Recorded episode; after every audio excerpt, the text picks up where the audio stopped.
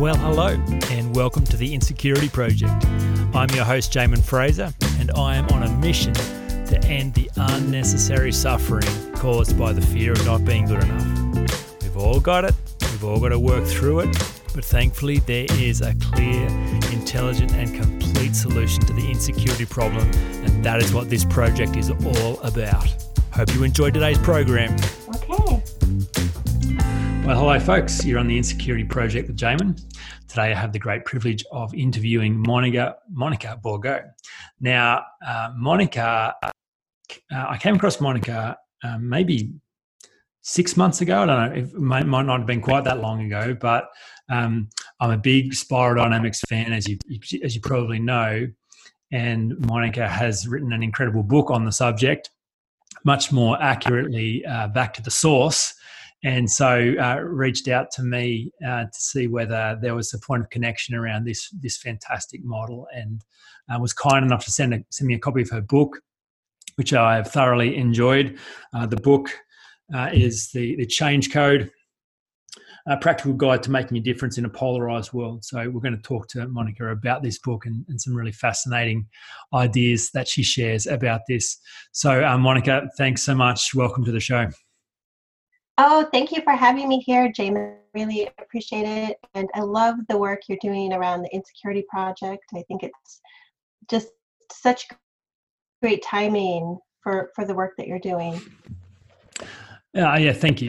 That's that's really cool. Um, now, uh, speaking about insecurity, I'm I'm really interested with all my guests to hear your own journey uh, with insecurity and Um, would you be willing to share a bit of your backstory from where you started, how well your parents did at um, helping you manage your own self-esteem, and, and times in your life where insecurity has actually got in the way, and, and the process of how you've uh, resolved that? Yeah, sure. That's a great question. Well, I grew up for the most part in a very small town in Montana. So the, the town that I grew up in had a bar and a store, and I used to travel fifteen miles each way to my school. Um, so it was a, a very different environment. And then, you know, from there, I, of course, I went to college and got a degree, but I ended up in the corporate world in a very male-dominated field of healthcare and managed care and that sort of thing. And, um, you know, I was really ambitious and really wanted to kind of move up the corporate ladder. At that time, I had a young daughter that I was supporting. And uh, so there was definitely a lot of moments of insecurity that I had to overcome. And kind of a lifelong struggle for me, too, has been insecurity around public speaking and Uh, even doing podcasts. You know, I still have to kind of uh, pump myself up a little bit. I've probably done fifteen or or more now for the book, but I still have a little routine that I go through to kind of get myself in the right mindset, and breathing exercises and essential oils and all of those sorts of things, because, uh, you know, I've been speaking for more than twenty years in my, my corporate career. I've had to give a lot of presentations, and sometimes in front of large groups, but, you know, there's still that that whole process that you have to go through still comes up. Yeah, sure. I I love the fact that it's a never-ending process. Um, I'm convinced that that it is possible to be unhindered by doubt, fear, and insecurity at the level of growth that you're out at now. Um, but that being unhindered would cause you to step forward into new levels of uncertainty. Uh, and that will always expose new insecurities. You know, people who are secure about speaking to ten people might be insecure about speaking to one hundred people, or people who've, you know, run a team of three might be comfortable with that but insecure about running a team of twenty. You know, so I love the fact that it's a constant growth journey, and uh, yeah, there's always work to be done around this. Uh, so, so this book that you've written, The Change Code, Uh, can you can you give uh, the listeners an overview about uh, the, the message there, and um, yeah, tell tell us about the, the key idea with this book and, and why you've written it?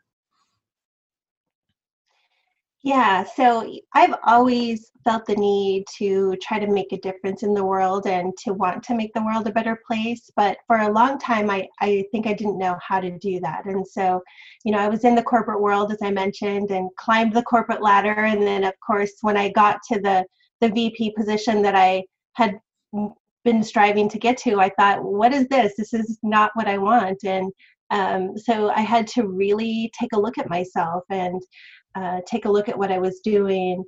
And so, um, you know, I started blogging back in probably twenty eleven, twenty twelve, something like that, and just writing and doing this kind of discovery process. And then in twenty sixteen, I decided, you know, I'm really going to write a book. And so, you know, I started writing, and um, I feel like once you fully step into something that you know you're meant to do, that the universe really starts to kind of open up all of these doors for you. And I feel like that's what really happened for me. And so, um, you know, once I decided to write the book, I went to church, actually, which I, did, I haven't done in a really long time. And I learned about spiral dynamics. They announced that they were doing this six-week class on spiral dynamics, which is this, you know, amazing change process, um, kind of the underlying pattern for human change. And I thought, oh, that sounds interesting, right? Not knowing what I was stepping into. And of course, after the first class, I was like, oh my gosh, this is just amazing. And of course, it has to be the framework for my book, because it mm. completely changed how I looked at the world. It helped put a lot of context around a lot of things that were happening in the world right now. And so um, what went from just a really simple book about how to make the world a better place became this book around um, the change process. And I really dove deep into polarization, because we see so much of that in the United States right now. And I was really frustrated, because I felt like, how are we supposed to tackle some of these big challenges like climate change and immigration and now a pandemic when we can't even talk to each other? And so I felt like I needed to really understand the causes of polarization, and um, you know, using spiral dynamics and this change framework, it really helped put a lot of context around that for me. So, so I worked um, pretty diligently for more than a year and completed the book, The Change Code, at the end of, of last year. And uh, it was, it was a really amazing and uh, just great personal growth process for me as well in writing the book. Mm. Yeah, wonderful. Um, And a credit to you for the work that you've done. It's a real, real gift to the world you've brought. Uh, c- can you can you step us through your understanding of the the levels, the, the spiral dynamics model itself, uh, and and give an overview of how the model works? Sure, you bet. And I should have mentioned also that in writing the book, I actually made Um, more than three trips to Beck, who, as you know, was one of the pioneers in spiral dynamics. Mm. And I kind of became obsessed with the theory and began to just read and listen to every possible thing I could about spiral dynamics. So, so I definitely don't think I'm an expert, but I've um, spent uh, an enormous amount of hours reading and studying about spiral dynamics. So for those of your listeners who are not familiar with the theory, I know you've got some great articles, but just to give a little backstory, um, it was developed by a developmental psychologist whose name was Claire W. Graves, who started researching about what um, makes up a healthy human being, because he used to teach uh, psychology classes in Schenectady, New York. And his students used to come to him and say, Doctor Graves, you're teaching us all of these great psychological models. And my undergraduate degree was in psychology, and I had never learned about spiral dynamics, which was mind-blowing to me when I did finally learn about it. But they used to come to him and say, which is the right model? And Doctor Graves said, you know, I don't know. So he set out on a mission to uncover what creates a healthy human being. So he spent um, more than ten years uh, collecting data from more than a thousand individuals. And what he identified was the underlying pattern for human change, which is um, just amazing when you look at uh, the implications for that, and not only understanding where we are as societies, but also as individuals. Mm-hmm. And so uh, what he uncovered were um, uh, eight layers. So essentially, these are layers of development that we all have to go through. We all have to go through them in the exact same order. And so you can't skip a stage, and you, you go through them and they build on each other. Uh, it kind of is like an onion. So the next layer emerges over the previous layers. And so uh, once you reach a developmental layer, layer, you always have access to those skills and understandings that you developed in that layer. And so um, uh, Claire W. Graves uh, was this uh, psychologist that I mentioned, and his work never got published, unfortunately, because he ended up getting to be quite ill. But fortunately for us, Doctor Don Beck and Christopher Cowan um, discovered his work, and Doctor Beck actually traveled to Schenectady, New York, and met with Claire W. Graves a number of times and worked, became great friends, and they worked together for many years.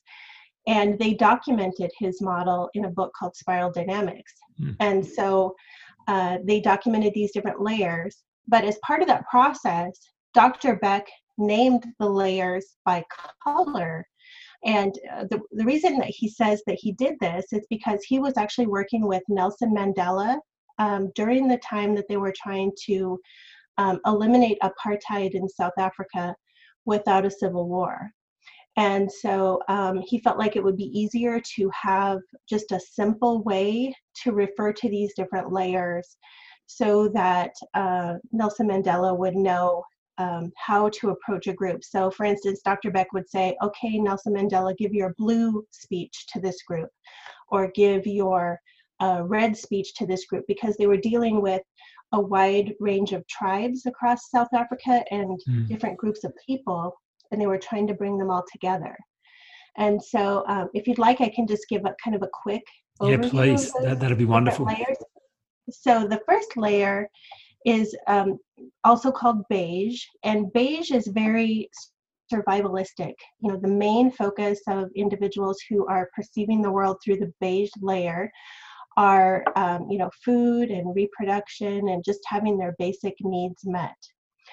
Um, then the second layer is purple, and purple is very much about um, keeping the nest warm, uh, creating these uh, almost tribal values of mm. connecting people. Um, there's usually like a chief, and there's also kind of belief in, you know, mystical forces, all of the different the different gods that you saw in um, mythology, those types of things. Um, and then the third layer is red, and red is very much based on um, individuals who dominate others, and so, you know, conquerors who come in and take over entire countries, or um, you know, people who are are super strong and just want to be the the toughest person. That's an example of red. And then the fourth layer is blue. And so when we started to see blue in societies, um, this actually came about when we began to move um, into an agricultural era where people started moving to farms and into communities. And so there needed to be a set of common rules and understandings that everybody operated by.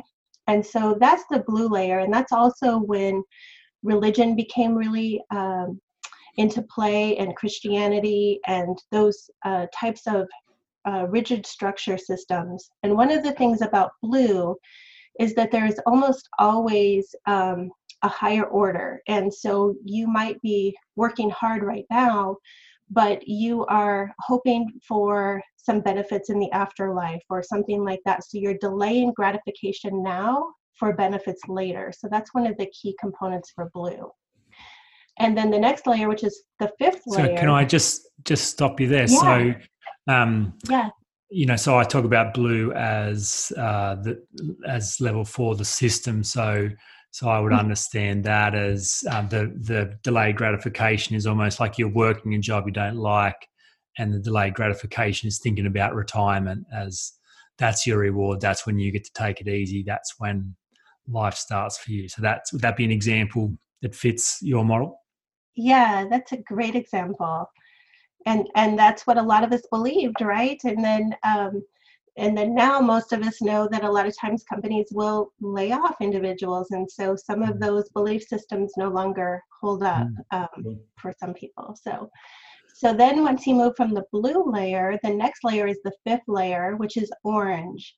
And orange is very scientific, very materialistic. It's all about success and individual success and getting ahead in the world and, um, you know, doing the best you can. But it's um, one thing that I should mention is that these layers, they go up in the shape of a spiral, which is the, what the name came from. And, and they also go from a me focus, so very individualistic, to a we focused. Mm-hmm. So for instance, when you move into orange, it's very individual focused. Yes, and yes. This is the predominant um, layer in most of our uh, societies at this time, is this uh, orange layer. But we're starting to shift out of it now, which is what's causing a lot of the, the tension and chaos and polarization that we see. And so, um, so the fifth layer is orange. And then uh, the next layer is uh, green, which is the sixth layer, and I've got just a couple more layers to go. So mm-hmm. green, so uh, one thing I might mention too is that each of the layers have um, positive expressions and negative expressions. And so when you begin to move into a layer, it starts to solve the problems that were caused before in the previous layers. And so when you first move into a layer, it's really helpful, but then eventually it starts to go too far. So for example, with the orange, you know, we're starting to see all this plastic in the ocean and all this pollution. So our materialism and, you know, um, you know, getting ahead has kind of gone too far to the extreme. And so uh, essentially there's an auto correction, right? So it begins to move to the next layer, which is green. And green is very much about healing the self, healing the planet, creating equality, and um, starting to heal a lot of the things that we saw in the orange layer. So then from green, we go to the next two layers. And these are where it gets really exciting, because Uh, Claire W. Graves actually wrote an article about um, moving to this next tier. He calls it um, the second tier. And he wrote an article that was in the, um, the Futurist magazine in the nineteen seventies, which is actually how Doctor Beck uh, learned about his work. And the title of this article was "Mankind Makes a Momentous Leap." Mm-hmm. And uh, what uh, Doctor Graves was saying is that when we move from this green layer into the next two, which are yellow and turquoise, which I'll talk about briefly, that it is such a momentous leap for humanity that we're able to operate um, at such a high level. In fact, uh, he said that we're able to manage more complexity in the, the seventh and eighth layers than all of the previous layers combined. Mm-hmm. So to say that it's a momentous leap is is kind of an understatement even, um, which is exciting. And so, so that talks about yellow, which is the seventh layer. And the seventh layer again moves back to being um, more individualistic. But with the seventh layer, we're able to really use both sides of our brains. And so we're able to understand uh, the scientific and rational thought processes, but we're also able to be very intuitive and creative.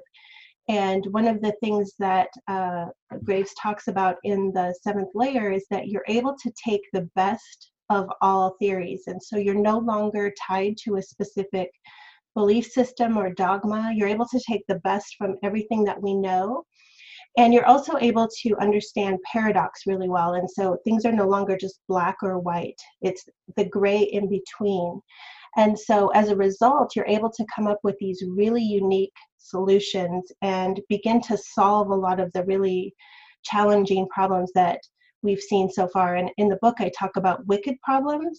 And so when we um, have enough people in this yellow layer, we're going to really be able to cope with these, these wicked problems, which essentially don't have a clear solution.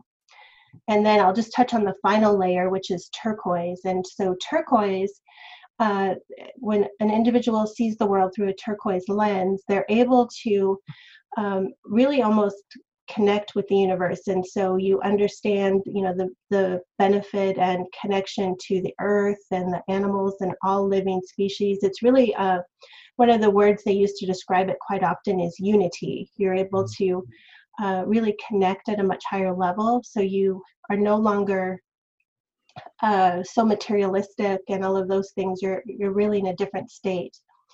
And one thing that I might mention that really relates well to what you're doing with the Insecurity Project is once you move from the green, which is the sixth layer, into that second tier that I mentioned, one of the indicators for that movement is that you are no longer operating from a place of fear. And so right now, uh, there's a lot of fear that's driving our society. And so eventually, when we move to that next layer, that second tier, we're able to let go of a lot of that fear. And so just imagine being able to release all that fear and insecurity and operate from this higher place. That that's what happens when we move as individuals or societies into that second tier of uh, development. Wow. Um, it's a lot to absorb. uh, it's so it's so wonderful. There's lots of few things happening for me as you're sharing. Um, uh, firstly, I, I thought Claire was a female, so th- there's my first learning. Um, Claire W. Graves was actually a male, not a female. So thank you for that. Um, secondly, I'd always been nervous about Claire finding out about my work because I just assumed I'd, I literally heard spiral dynamics once, the theory explained once, uh, and it was not using colors, it was using words. Um, and I probably heard it eight years ago and have done almost zero further research about it. I've just, just taken it and used it and adapted it and benefited from it and thought about it. And um, I'm, I'm very relieved to know that I haven't deviated too far from the source. And and I think I think Claire would, would be okay. So that's that's cool. Um, the third thing that was going off for me was I was just reflecting on uh, your book and how you talk about the fact that each of these layers has kind of opened up at different points in time. So, mm-hmm. you know, so it's only in the last kind of generations that we have access to some of these new levels as we as we grow as a as a people and the collective consciousness of the planet grows, which I'd never really contemplated before. I'd, I'd, I just, yeah, that was a missing piece in the puzzle for me to go, you're right. Yeah, we are we are sitting at a moment in time where we have access to to more growth and and indeed the big challenge of our world now is not really technological advance, it's consciousness advance. Like that's, yeah. and and to feel part of, uh, f- you know, focused work in increasing the collective consciousness of the planet so that we continue to seize the opportunity of moving beyond red and, and blue and, and even green uh, into the higher levels, solving wicked problems, but doing them together. Um, you know, it's what a, what a magnificent time to be alive. And what a useful yeah. framework for people to understand the need to keep going on and up. Um, which, which uh, you know, the final thing going off for me is like, oh, wow, like in, the Insecurity Project um, fits fits here really beautifully in in helping people do the inner work that, that would stop growth. Um, one of my favourite quotes from your book, uh, page seventy-two, Uh, you say it's it's it's natural for humans to fear the next layer. Uh, it's because the new layer calls into question our core beliefs about ourselves, the world, and our place in the world. Yeah. Uh, and so, um, so much about what happens for us to grow to the next layer is the inner work and um, the questioning of our beliefs about ourselves, the questioning of our tying our identity. You know, you talk about Uh, people in the red layer, which is a, a layer of system and rules and structure, and very easy to tie your value and worth to what you do. Um, I work a job, this job gives me status, I'm good at my job. Without that job, who am I? I have no idea who I am. And so if that job was ever jeopardized, my whole world goes into a tailspin because I've tied everything to that, that piece, and my beliefs about myself are tied to what I do. So this inner work, it turns out to be be very, very important. Um, do you want to share any anything, any insights you've got around the importance of the inner work and, and some of the keys you've found to help people do that work? Yeah, absolutely. Um, and one thing that I, I might mention too is just kind of the general change process. So as part of Graves's work, he also um, developed uh, a model for how humans change. And so once you understand that, you start to see where you are in, in that um, development. And I think the layers as well, it's helpful to understand where you are.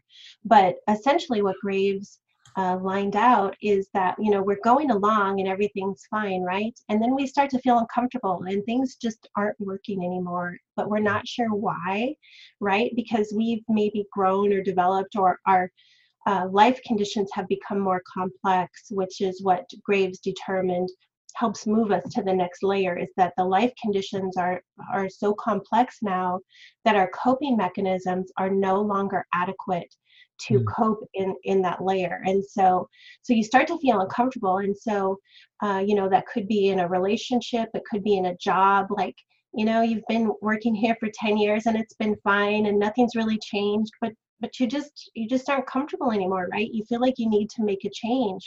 And so our uh, tendency as humans is not to just make the change, right? Because that's really difficult. None of us want to change. And so what we do as a result is we end up looking backwards to see, okay, when was a time when this job, I'll just use that as an example, felt okay? And so what was I doing then? Okay, well, I was taking longer lunch breaks, or I was, um, you know, having coffee with my friends on the break, or or whatever it was. And so you revert back mm, to try wow. to make the current situation better. But because the, the your life conditions have become more complex, you know, maybe you've developed more as an individual, or things have changed in the company or in the system, because nothing stays the same.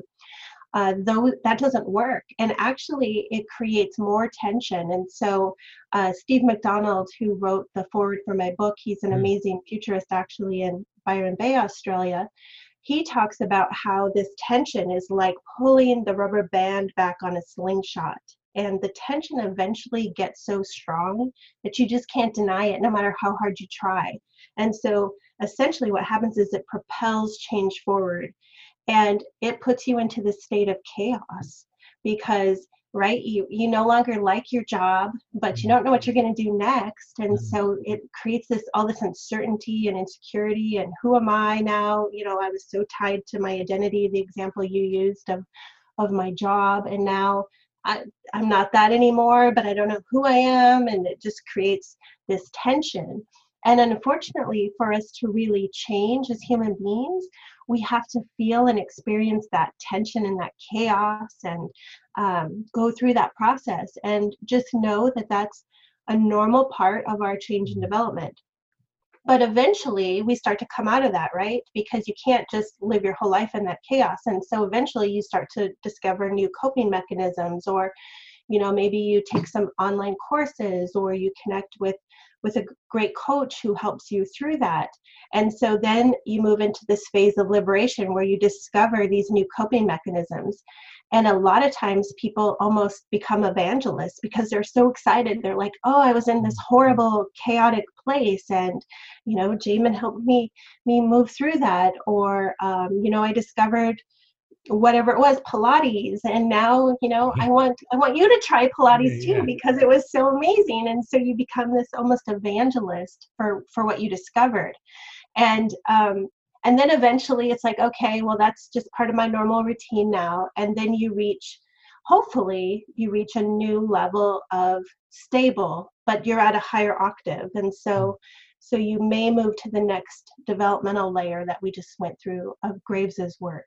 But there's no guarantee, you know, that you will move through that process. You know, that's that's the goal of, of moving through that process. And so so I think that's really helpful to understand as well, um, in understanding the stages. It's so interesting, that point you make about when when the point of pain comes, the tendency to revert back to the last time you felt good, uh, as the way of solving the problem.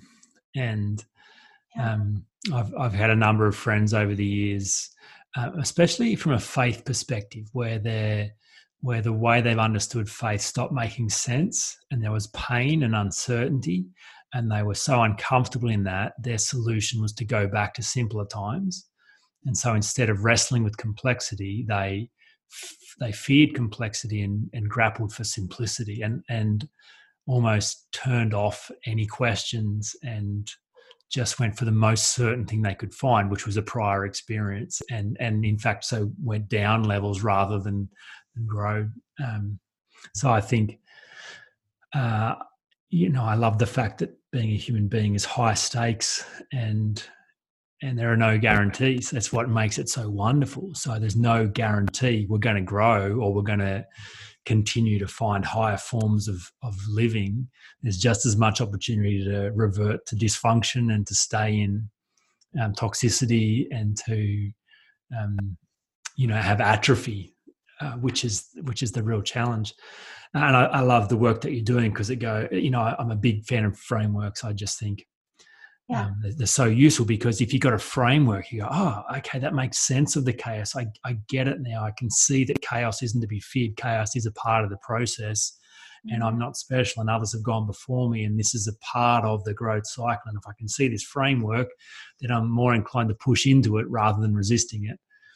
Um, Absolutely. And uh, uh, and the beautiful thing about that is that's not just good for you, that's good for the planet, because uh, uh, as as you point out in the book, the problems of staying at a level uh, create some significant challenges for the world. You know, the the the level of, you know, if you stay at at, um, at blue, which is the success entrepreneur, you know, the the amount of the, the way we go through resources in that stage. The the internal selfish focus of materialism at all costs, that's that comes with some serious side effects to the planet. Uh, so if you stay there, that's that's a problem. Um, so the framework to say keep going, don't stop there, keep growing, keep growing, keep growing, um, super useful. So thanks again for for the the great work that you're doing in this space. Yeah, thank you. Oh, well, when I learned about this model, one of the reasons I was so excited about it is because it provides the context for what's happening now, but it also really gave me a lot of optimism optimism for the future, yeah. which I, at the time, was feeling really discouraged. You know, I'm in the United States, and, uh, you know, we've had just a lot of change the last several years, and in fact kind of regressing almost, you know, trying to go back to make America great again. Uh, you know, so we've been regressing uh, backwards in a lot of ways. And so it, that's been really challenging, and I was feeling really discouraged. And so to learn about this framework and understand how everything fits in, and then also to understand, you know, that we have this enormous potential, and you can map it out. And so you can map it out uh, for a society, but also as an individual. You know, I talk a little bit about it in the book, about my own process through the colors. And so when you look back at your own life, you're like, oh yeah, that's when I was kind of moving through, you know, green or purple or or whatever color it was. And, and so um, it really helps put your own life into perspective as well. Yeah, incredible. Um, so where can people find out more about your work? Where do you where do you hang out online? So the, the website for the book is the change code dot net.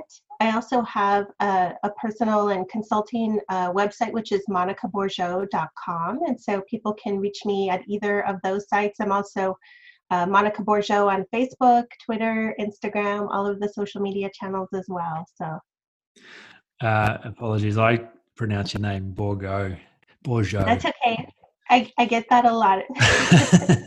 Rookie, no worries. Rookie mistake. Uh, thank you again for such a wonderful conversation. We could talk about this for days, I'm sure. Um, I think that's been such a wonderful overview for, for people. And um, yeah, thanks again for the great work that you're doing in this space, and I highly recommend your book as a as a wonderful resource for people to get a hold of this framework and uh, apply it to their own growth journey. So thank, thank you once you. again. Thank you, and thank you for all that you're doing. I appreciate being on the show. You've been listening to The Insecurity Project. I hope you found the content and conversations useful. And remember, you are not just the actor in the story, you are the storyteller. You have the ability to turn this all around. For more information about overcoming insecurity, check out the insecurity project dot com.